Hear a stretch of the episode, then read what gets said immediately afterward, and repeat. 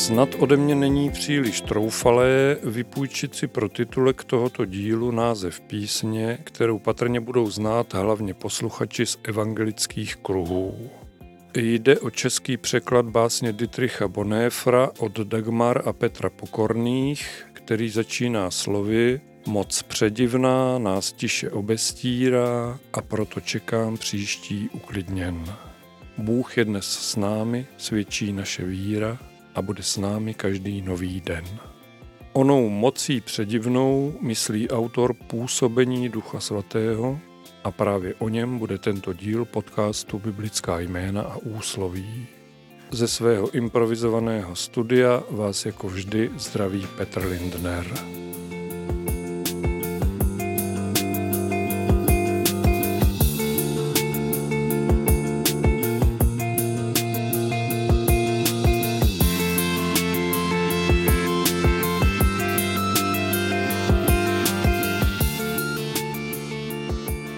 Někdo by možná řekl, že nejsou větší a menší biblická nebo křesťanská témata, že zkrátka všechna mají svou důležitost, já však tento názor úplně nezdílím.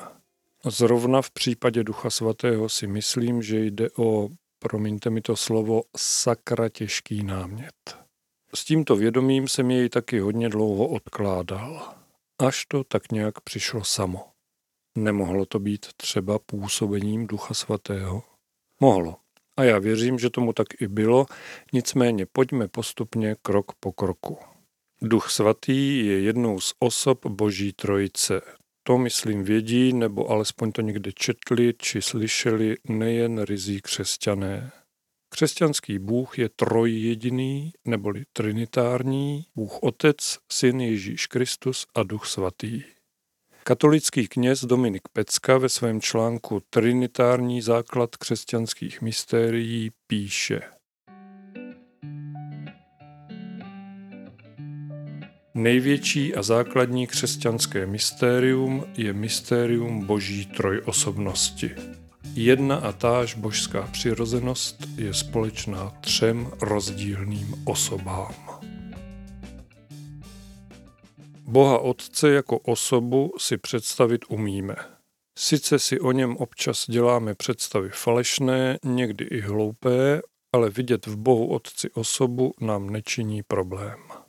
U Ježíše je to ještě snazší, toho dokonce lidé před dvěma tisíci lety viděli na vlastní oči. Mohli s ním mluvit, dotknout se ho. Ale s prominutím nějaký duch, ducha si mám představit jako osobu, aniž bych chtěl být laciný či bulvární, příliš to svádí k obrazům duchů z pohádek a filmů. Přesto však my křesťané věříme, že Duch Svatý je jednou z osob, nebo řečeno jinými slovy, jednou z postav Boží Trojice. K přesnějšímu vysvětlení se však dostanu až o něco později, teď spolu pojďme otevřít Bibli. Asi nejznámější pasáž o Duchu Svatém se nachází v knize Skutků v části o vylití Ducha Svatého o letnicích.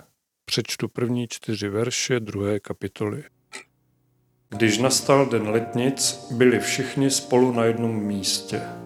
Náhle se ozval zvuk z nebe, jako když se žene prudký vítr a naplnil celý dům, kde seděli a ukázali se jim jazyky jakoby z ohně, které se rozdělovaly a na každém z nich se usadil jeden. Všichni byli naplněni duchem svatým a začali mluvit jinými jazyky, jakým duch dával promlouvat.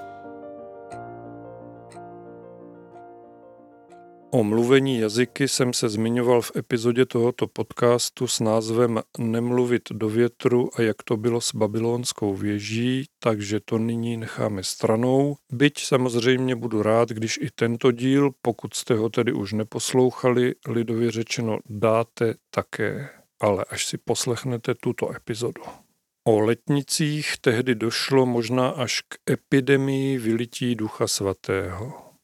Kolik lidí se zde sešlo, to Bible neříká, nicméně původní židovské letnice byly svátkem díku vzdání hospodinu za žně a později také oslavou darování kamenných desek s desaterem Mojžíšovi na Sinajské hoře, Lze tedy předpokládat, že nešlo o malou skupinku lidí, kteří se náhodně potkali na ulici, nýbrž velké shromáždění stovek, možná tisíců lidí.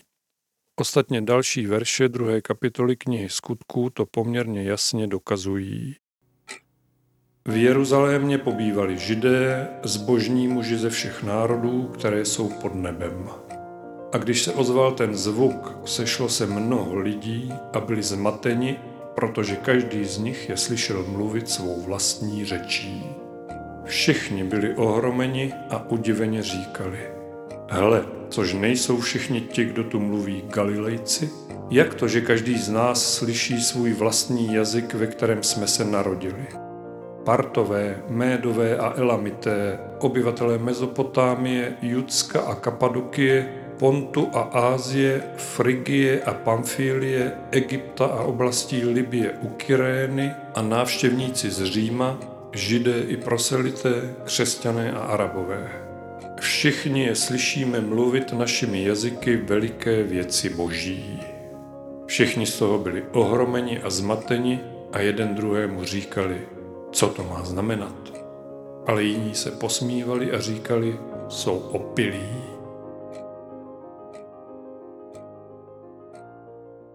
Jsou opilí, to nám to pěkně začíná. Ale řekl jsem, že mluvení v jazycích se v tomto dílu zabývat nebudu, tudíž zpátky k duchu svatému. Vylití ducha svatého o letnicích je sice možná nejznámější zmínkou o něm, avšak neznamená to, že předtím by snad o duchu svatém Bible mlčela. 50 dnů předtím, tedy podle naší tradice, kdy letnice slavíme 50 dnů po velikonocích, Ježíš po svém zmrtvých vstání doslova vdechl ducha svatého svým učedníkům. Mimochodem, podle Wikipedie používají východní křesťanské církve například pravoslavní místo letnic příhodný pojem padesátnice. Jak to bylo s Ježíšem a předáním Ducha Svatého? Čteme o tom v Janově Evangeliu, 20. kapitola, verše 19 až 23. Když byl večer téhož dne, prvního v týdnu, a učedníci byli ze strachu před Židy shromážděni za zavřenými dveřmi, přišel Ježíš, postavil se doprostřed a řekl jim, pokoj vám. Když to řekl, ukázal jim ruce a bok. I zaradovali se učedníci, když uviděli pána. Ježíš jim opět řekl, pokoj vám. Jako mne poslal otec, i já posílám vás. Po těchto slovech na ně dechl a řekl jim, přijměte ducha svatého. Komu odpustíte hříchy, tomu jsou odpuštěny, komu je zadržíte, tomu jsou zadrženy.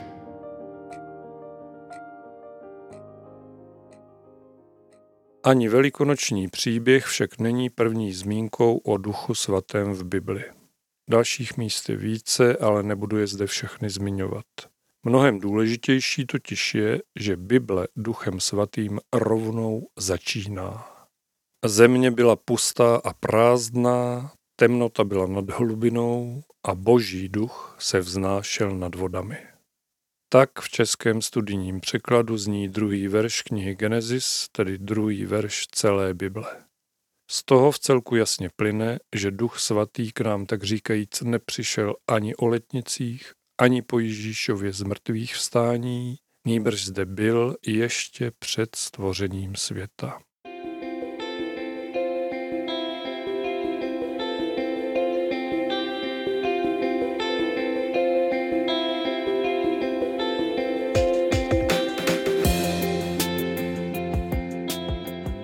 Hlavně katolíci asi budou znát latinský překlad pojmu Duch Svatý Spiritus Sanctus. Nicméně v hebrejštině, čili v jazyce starého zákona, se duch svatý označuje slovem ruach, což mimo jiné znamená také vítr. Podobně je to i v jazyku nového zákona v řečtině, kde se používá slovo pneuma. Nemusíte být řečtináři, abyste si neodvodili pneuma, pneumatika, vzduch, vítr. Ve třetí kapitole Evangelia podle Jana je popisovaný rozhovor Ježíše s farizejem Nikodémem. Samozřejmě je dobré si jej přečíst celý, ale v rámci tohoto dílu budu citovat jen první část, verše 1 až 8. Mezi farizeji byl člověk jménem Nikodém, přední muž mezi Židy. Ten přišel k Ježíšovi v noci a řekl mu, Rabi, víme, že jsi přišel od Boha jako učitel, neboť nikdo nemůže činit ta znamení, která činíš ty, není-li s ním Bůh. Ježíš mu odpověděl, Amen, amen, pravím tobě. Nenarodí-li se kdo znovu, nemůže spatřit Boží království. Nikodém mu řekl, jak se může člověk narodit, když je starý? Nemůže po druhé vstoupit dolů na své matky a narodit se. Ježíš odpověděl, Amen, amen, pravím tobě. Nenarodí-li se kdo z vody a ducha, nemůže vstoupit do Božího království. Co se narodilo z těla, je tělo, a co se narodilo z ducha, je duch. Nediv se, že jsem ti řekl, musíte se narodit znovu. Vítr vane kam chce a slyšíš jeho zvuk, ale nevíš, odkud přichází a kam jde. Tak je to s každým, kdo se narodil z ducha.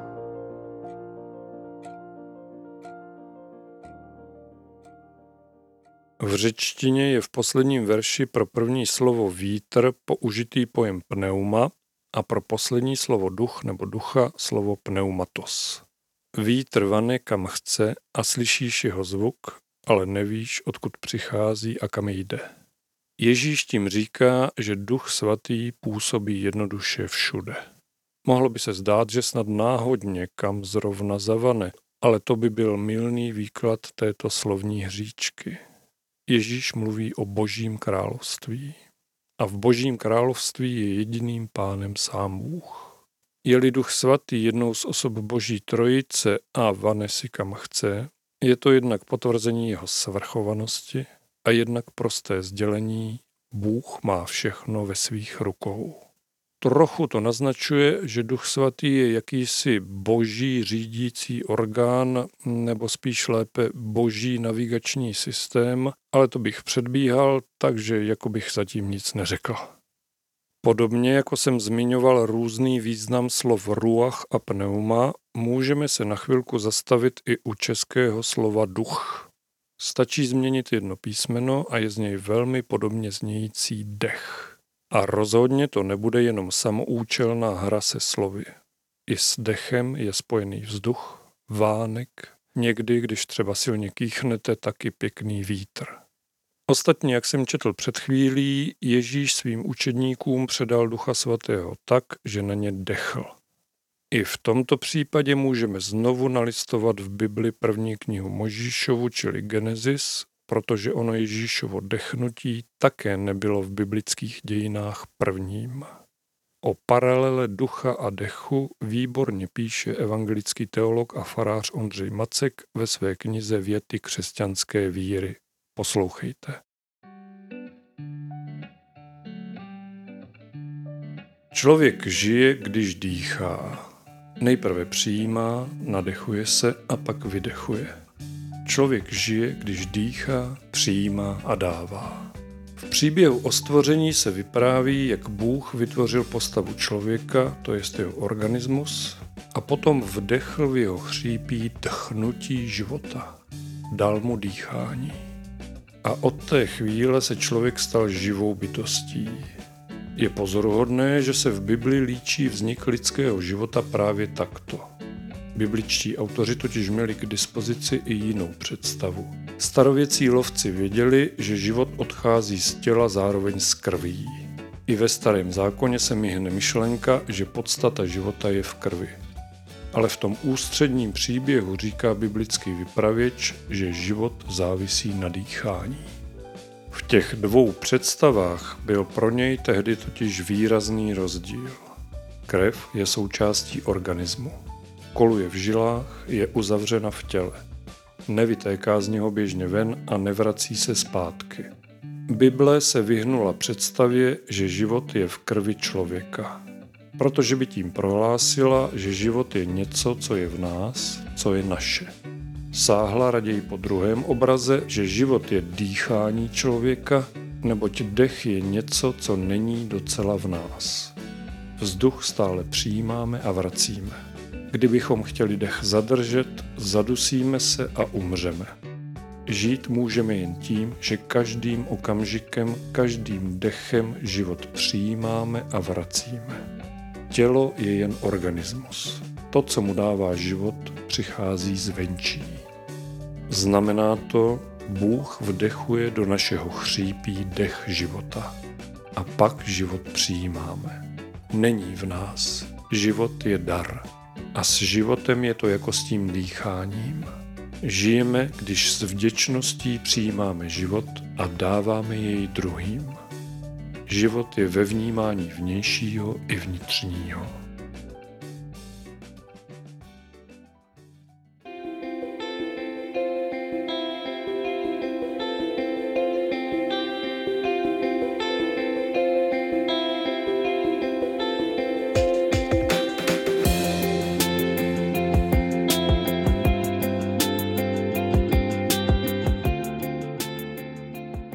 Za slova Ondřeje Macka jsem musel dát hudební předěl, aby vám malá pauza umožnila lépe je zažít. Navíc k ním upřímně řečeno nemám co dodat.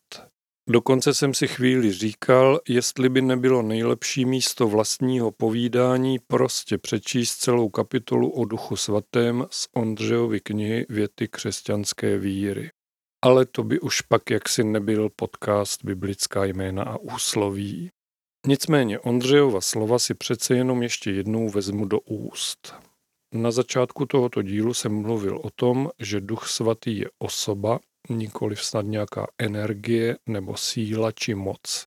I když, no ale nejprve Ondřej Macek.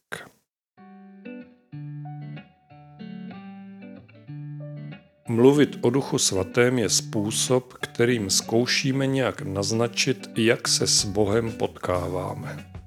Tentýž Bůh nám tu svět a život nachystal, tentýž v Ježíši ukázal, jak jej žít, tentýž nás v něm drží, když tu skáčeme či se vlečeme. Je těžké rozeznat to něco božího, Pána Boha od spousty dalších hlasů, sil, závanů, které se v nás a kolem nás potkávají, proplétají a navzájem přehlušují. Kdo ke mně teď mluví? Kdo se to ozývá zevnitř? Svědomí? Našeptávač. Křesťané neznají moc jinou radu, než se zkoušet ptát. A co by na to Ježíš z Nazaretu? Zkusit položit otázku, číst Bibli, poprosit o odpověď a čekat na ní. Bůh Otec náš svět a život stvořil, Ježíš ukázal, jak ho žít a Duch Svatý nás v něm Ondřejovými slovy drží. Ona energie, síla či moc, o kterých jsem se zmínil před čtením předchozí citace, a také správné směrování našeho života, to sice není Duch Svatý, ovšem jsou to činnosti, které Duch Svatý dělá. Je to konání Ducha Svatého v nás. Mluvil jsem o tom v minulém dílu slova nakrátko s názvem Boží vůle v lidských rukou. Duch svatý je osoba Boží trojice, kterou Ježíš před svým odchodem k Bohu Otci pověřil jakousi funkcí jeho zástupce, jako přímluvce nebo zastánce, těšitele či utěšitele, jak je psáno v Bibli. Nejen jako hlasatele své, čili boží vůle, ale také jako rádce, ochránce nebo utěšovatele. A co víc, Duch Svatý má také funkci doslova infekčního přenašeče boží lásky. V listu Římanům můžeme číst 5. kapitola, verše 1 až 5. Když jsme tedy byli ospravedlněni z víry, máme pokoj s Bohem skrze našeho Pána Ježíše Krista.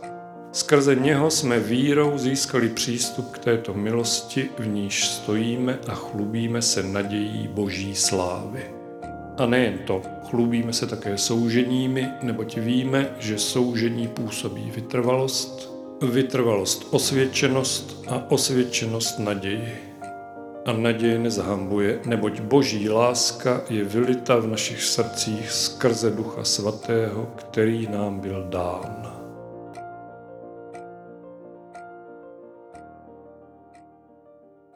Boží láska je vylita v našich srdcích skrze Ducha Svatého, který nám byl dán. Ne, že bych chtěl opravovat apoštola Pavla, ale řekl bych rovnou, že nám byl Duch Svatý přímo darován. Je jenom na nás, jestli chceme hledat a nalézat jeho působení a také jestli se chceme jeho vlivu otevřít. S důvěrou, s vírou, že Bůh pro nás chce jen dobré. A také, jak píše Ondřej Macek v prvním citovaném textu, zdali chceme to dobro, co od Boha dostáváme, předávat dál. Nebo Ježíšovými slovy, přijměte Ducha Svatého, komu odpustíte hříchy, tomu jsou odpuštěny, komu je zadržíte, tomu jsou zadrženy. Láska a odpuštění. Dvě slova, bez kterých by křesťanství jednoduše nemohlo existovat. Osobně bych to rozšířil i za jeho hranice. Co vy na to?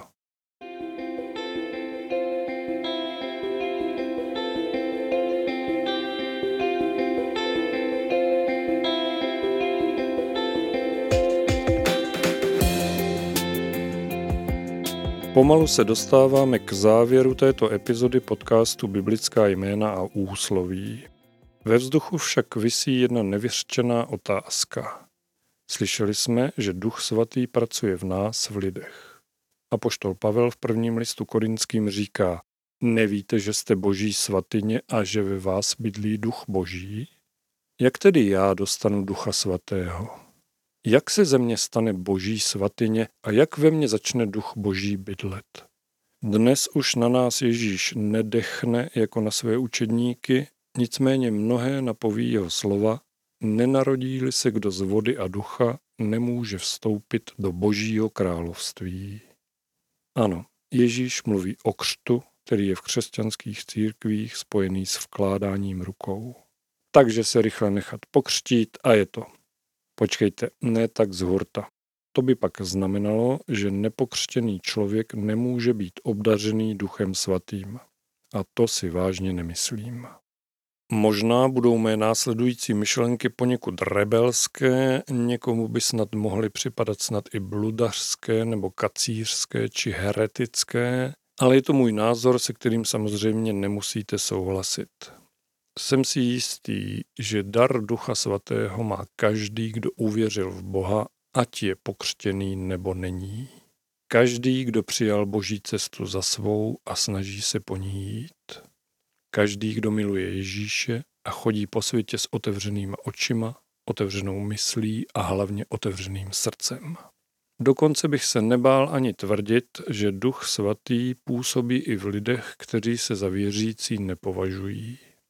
Je-li zde na zemi tato třetí osoba Boží trojice od počátku věků a vaneli jako vítr všude, nic bych za to nedal, kdyby také nepůsobila v úplně všech lidech.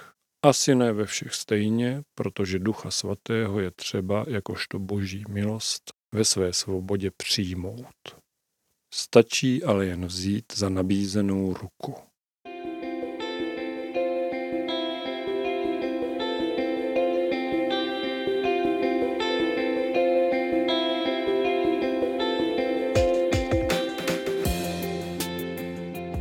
Na úplném začátku tohoto dílu jsem mluvil o písni z evangelického zpěvníku Moc předivná. Dietrich Bonhoeffer svou báseň, která posloužila jako text k této písni, napsal pár měsíců před svou popravou v koncentračním táboře Flessenburg. Údajně je to jeho poslední dochovaný teologický text. V Němčině nám známou moc předivnou nazývá Guten Mächten, dobrou mocí. Tu dobrou moc má ve svých rukou Bůh, který nám ji propůjčuje skrze Ducha Svatého. Je to v skutku moc předivná, byť tedy jen a pouze v tom nejlepším slova smyslu. Myslím, že přehlížet ji, nebo ji snad dokonce vědomně odmítat, by byla velká chyba. Ostatně, když jsem před chvílí citoval apoštola Pavla, pak on za svými slovy dodává ještě toto – Ničí-li někdo boží svatyni, zničí Bůh jej. Neboť boží svatyně je svatá a tou svatyní jste vy. Mějte se moc pěkně, buďte požehnaní a buďte s Bohem.